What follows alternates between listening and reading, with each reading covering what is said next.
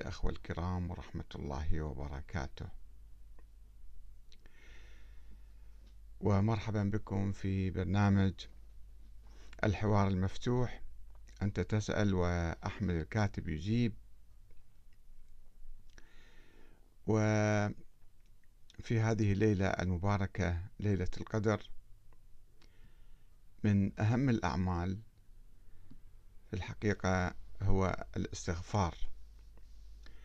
والاستغفار ليس فقط من الذنوب الصغيرة الشخصية فقط.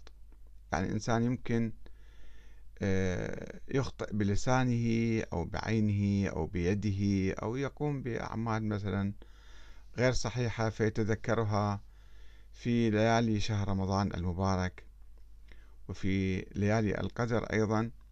فيستغفر الله تعالى ويتوب وأيضا ندعو الله أن يغفر له وأن يوفقه لطاعته. ولكن هناك ذنوب كبيرة اجتماعية فكرية وسياسية. هذه الذنوب والأفكار الخاطئة المنحرفة آه، تؤدي إلى قيام أنظمة سياسية أو حالات اجتماعية سياسية خطيرة في المجتمع. يسفر عنها كثير من الأخطاء الأخرى الكبيرة وربما آه، تؤدي هذه الأفكار والمواقف و آه، إلى فتن في الحقيقة في المجتمع وإلى حروب وإلى قيام دكتاتوريات في البلاد.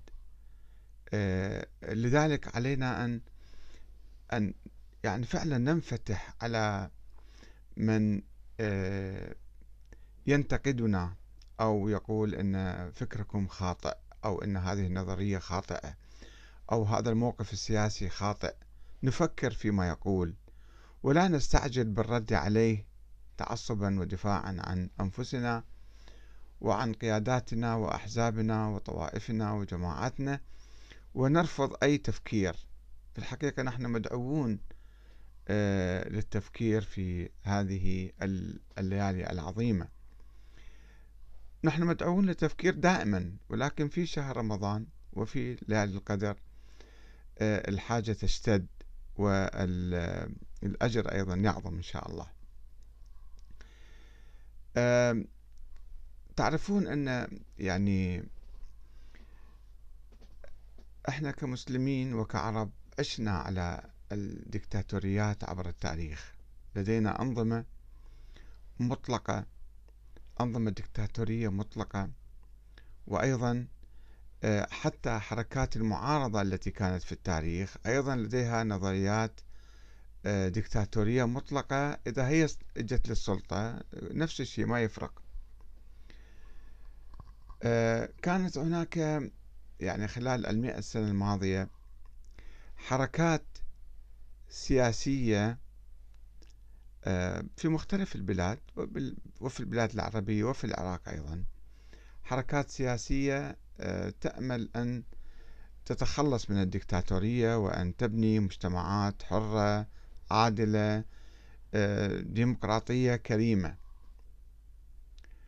آه، وكانت هناك أحزاب تتبنى هذه الرؤى لتطبيق العدالة في المجتمع. أو في مجابهة الأعداء الداخليين والخارجيين آه، ولكنها أخفقت. أخفقت عندما لجأت إلى القوة وقامت بانقلابات عسكرية. وأيضا عندما آه، جاء أفراد من هذه الأحزاب وسيطر على الأحزاب وقضى عليها وهمشها وأقام أنظمة فردية مستبدة مطلقة. ولا أريد أن أجيب أسماء في هذه المناسبة أنتم تعرفون التاريخ البعيد والقريب. آه، أيضا يعني خلال الخمسين سنة الماضية نشأت أحزاب إسلامية بديلة عن الأحزاب القومية واليسارية والليبرالية والحركات المختلفة والأنظمة التي كانت قائمة تلك الأيام. دعت إلى إقامة الإسلام وإلى حضارة إعادة بناء الحضارة الإسلامية. هكذا كنا نحلم قبل خمسين ستين سنة أن نعيد الحضارة الإسلامية. كيف نعيد هذه الحضارة؟ على أي أسس؟ على أسس العدل والحرية والمساواة آه، والإيمان بالله تعالى. وكانت من بين آه، الحركات أو النظريات هي آه، نظرية ولاية الفقيه أو المرجعية الدينية. المرجعية الدينية أنا أتذكر كان هناك جدل في الستينات بين النظرية الحزبية اللي كان يقودها حزب الدعوة تلك الأيام في الستينات في العراق ونظرية المرجعية الدينية. وأتذكر قرأت كتابا كتاب مشهور للسيد حسن الشيرازي. أخو المرجع الحالي والأخ الثاني أكبر من عنده كان. السيد حسن الشيرازي كان عنده كتاب اسمه كلمة الإسلام.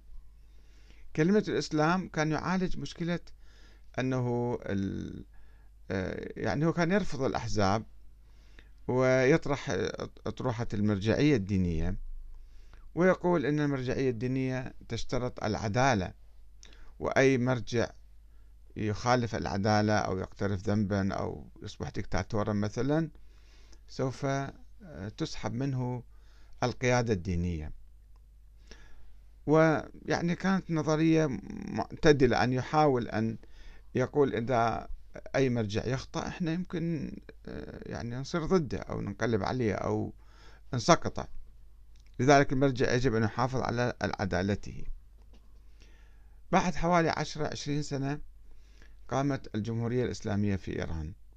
قامت على أكتاف حركة شعبية جماهيرية مليونية واسعة ممتدة في عمق الزمن منذ مئة عام منذ الحركة الدستورية.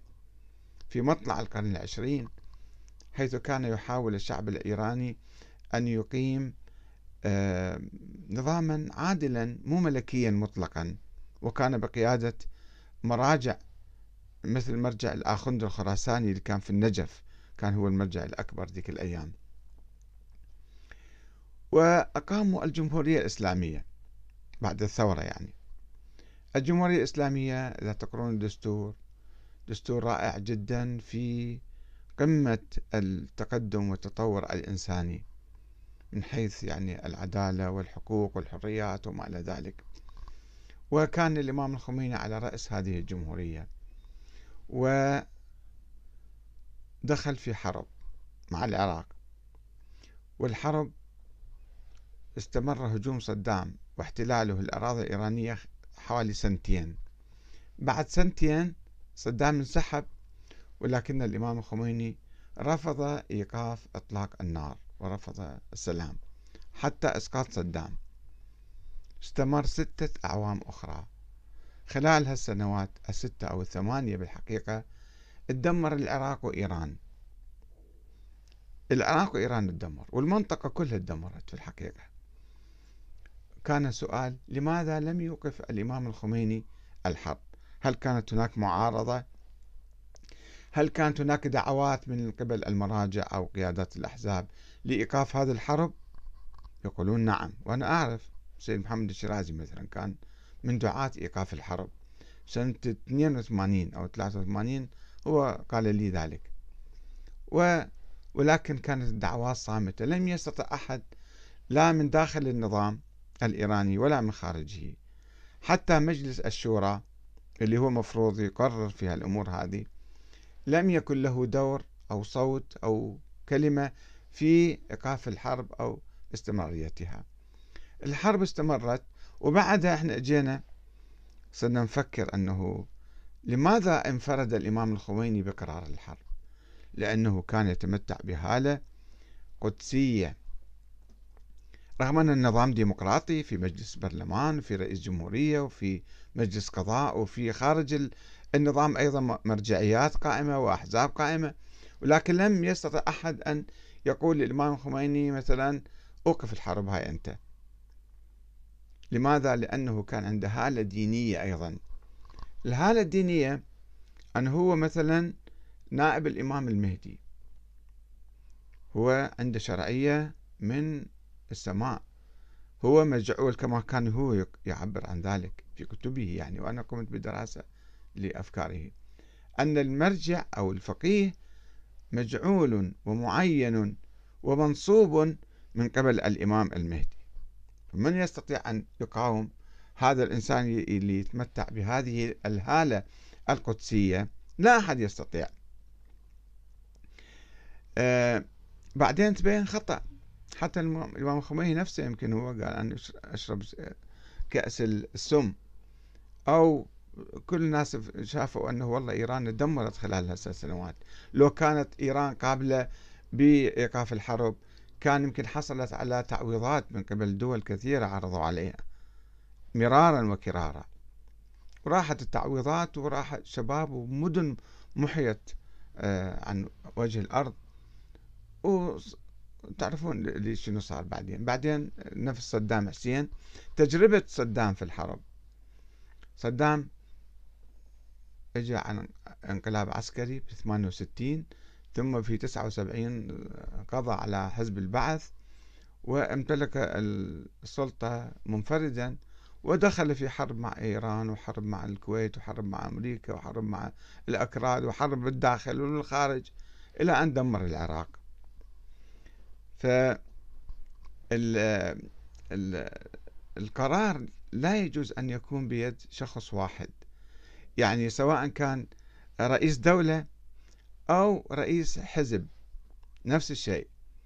يعني عندنا الآن إحنا النظام مثلا ديمقراطي في العراق وهناك قانون الأحزاب أن يكون الحزب في ديمقراطية في داخله وفي آه، يعني في انتخابات وفي برنامج مثلا وفي فكر معين و والناس يعني آه، ينتخبون قياداتهم. لا أن يكون شخص مثلا رئيس عشيرة يجي يشكل حزب وعشيرته تتبعه بدون تفكير.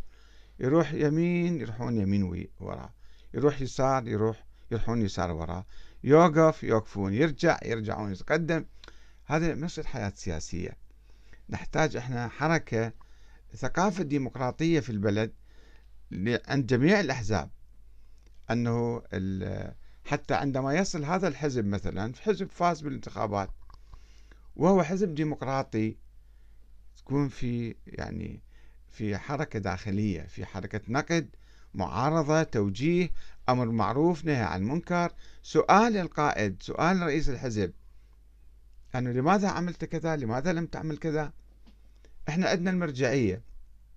المرجعية الدينية في ظل النظام الديمقراطي الموجود أو النظام الديمقراطي في الحقيقة هو في ظل المرجعية.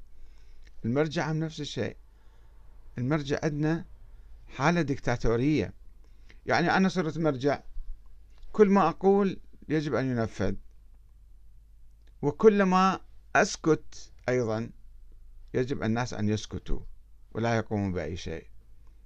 مواقف الآن لا أريد أن أتحدث عن المرجعية ولكن هذه المرجعية أيضا يجي مرجع يعتقد نفسه هو أنه هو ولي أمر المسلمين في كل العالم وأنه معين من قبل الله. معين من قبل الإمام المهدي. وبالتالي يحق له أن لا محاسبة مالية ولا محاسبة سياسية ولا حتى نقاش علمي أو حوار معه في ما يطرحه من نظريات. كل ما اجى بباله يطرح فكرة معينة يطرح الفكرة ولو كانت خطيرة. ما في ديمقراطية في المرجعية الدينية. نوع من الثقافة الدكتاتورية بغلاف الدين وفي الأساس في الإسلام لا يوجد شيء اسمه مرجعية دينية. علماء علماء منفتحين والناس يتفاعلون معهم أي واحد عنده علم مثلا نستمع له وإذا شفنا عالم ويتكلم بعلم بمنطق وبأدلة وبراهين كلامه نحترمه وناخذه. مو أنه هذا وقد يقوم يفتي كيفما يشاء لأنه هو مرجع بعد. ما حد ما يقدر يناقشه. هذه الحالة خطيرة فعلا. وخاصة عندما تركب على أو تتغطى بمسألة الإمام المهدي الغائب اللي هو مقدس إمام ثاني عشر معين من قبل الله ويلتقي به وبعض الناس يشيعون إشاعات سواء في إيران أو في العراق بالحقيقة. دائما الأتباع والحواشي أجهزة الإعلام السرية اللي تابعة للمراجع والقيادات آه، تنشر دعايات كاذبة أنه هذا المرجع مثلا هو يلتقي بالإمام المهدي. وهذا موفق من الله والله يسدده والله مختاره أصلا. وهذا يعني يعملون هالة حول المرجع بحيث أنه الناس يصيرون يعبدوه عبادة. الله سبحانه وتعالى ينتقد اليهود والنصارى الذين اتخذوا أحبارهم ورهبانهم أربابا من دون الله. سألوا النبي المسيحيين اعترضوا وقالوا إحنا ما نعبد علماءنا. فقال لهم نعم أنتم العلماء والأحبار والرهبان يحلون الحرام ويحرمون الحلال وأنتم تتبعوهم. هاي هذه هذا هذه عبادة تعبدوهم يعني أنتم. وهاي الظاهرة موجودة عندنا مع الأسف الشديد. العلماء والمراجع والمعممين عموما حتى لو خطيب صغير يصعد على المنبر كأنه هذا دي يتكلم من الله تعالى. فهذه ظاهرة خطيرة خاصة إذا أحد المراجع أو أبناء المراجع أو من هالخط هذا يعني امتلك مثلا ميليشيا جيش فرق عسكرية وأمنية ومخابرات وإعلام وأيضا امتلك مثلا سلطة سياسية. بالانتخابات فاز هو صار رئيس الأعلى. يشكل الحكومة مثلا. فبعد هو شو ما يجي بباله يقرر سواء بالسياسة الداخلية أو الاقتصادية أو الخارجية أو الأمنية. اليوم يريد يتفق مع المحتلين يتفق. يسكت عليهم. اليوم يريد يخرجهم مثلا يا أخرجوا. اليوم يريد يقيم علاقة مع هاي الدولة أو مع تلك الدولة أيضا نفس الشيء. حسب مزاجه. يعني ما في شيء واحد يقول له أنت لماذا فعلت كذا ولماذا لم تفعل كذا. هو ما يقول هو كلامه مطلق كأنه وحي منزل. هذه الظاهرة خطيرة إذا عمت بالبلد. وإذا صارت يعني انتشرت فسوف تنتج لنا دكتاتوريات خطيرة أخطر من دكتاتورية صدام حسين لأنها مغلفة بالدين والناس اللي كانوا يتبعون صدام أو جنود صدام يعرفون هو ظالم باطل وبالتالي قد يخالفوه قد يعني يشردون من كلامه أو ما يسمعون كلامه. بينما هذا إذا أصبح هو يتكلم باسم الله تعالى ودخل في عقول الناس البسطاء والسذج والجهلة والناس العاديين أن هذا مقدس هذا يتكلم باسم الله تعالى. وكلامه إمام مهدي يعلمه ويعطيه أوامر أو تعليمات. فنتحول يعني أتباعه يتحولون إلى إلى جيش آه، خطير يعني. مو فقط هو يمكن يسيطر عليهم ويأذيهم أيضا ويضرب أي واحد ما يسمع كلامه أي واحد يشك فيه مثل ما كان صدام حسين يفعل. أي واحد حتى من من قادته وزعمائه بس يفكر. فاضل البراك فكر في حالة سكر. واحد سأله أنت تستاهل تكون رئيس جمهورية؟ قال له لو كنت أريد لفعلت جاب صدام بعد ما كان مدير الأمن العام أو مدير المخابرات أيضا عذبه وسجنه وقتله لأنه حلم بشيء أو فكر بشيء. فنفس الشيء الناس العاديين مو معصومين. يعني الشيعة لماذا قالوا؟ الأوائل بالقرن الثاني اشترطوا أن يكون الإمام معصوما. لماذا اشترط الإمامية أن يكون الإمام يعني الحاكم معصوما؟ قالوا لأنه ممكن الإنسان العادي ممكن يأمرنا بخطأ يمكن يأمرنا بالباطل. فإحنا إذا اتبعناه راح نعصي الله تعالى. وإذا عصيناهم الله يقول لنا اسمعوا كلام آه، الحكام مثلا حسب ما هم يقولون. فإذا هنا صار في وقعنا في أزمة فاشترطوا الأزمة في الحكام حتى لا يأمروا بباطل طيب الآن المراجع معصومون ليسوا معصومين. قادة الأحزاب معصومون ليسوا معصومين. يعني معناته أنه هناك احتمال كبير للخطأ وللاشتباه وللانحراف حتى ولاتخاذ مواقف غير صحيحة مواقف غير سليمة مواقف مضادة حتى للدين والقيم الإسلامية. طيب ماذا نفعل؟ وله هذا الحاكم أو القائد أو المرجع عنده جيش وعندهم سلاح وعندهم إعلام يحاربوك وعندهم أجهزة مخابرات وعندهم فلوس وعندهم أيضا سلطة. هو قضاء راح يصير بيديهم مثلا. ماذا يفعلون بالشعب؟ ستكون عندنا دكتاتورية خطيرة جدا. نرجع لورا. بدل ما نتقدم للأمام ونبني مجتمع ديمقراطي حر عادل يعني آه، بدون طغيان أحد من دون آلهة جدد من دون أصنام. نريدنا حركة ديمقراطية. حركة ديمقراطية يعني أنه إحنا نستطيع أن نأمر بالمعروف وننهى عن المنكر. أي واحد كان وهذا ما يشكل لا خطورة علينا ولا على المجتمع. ف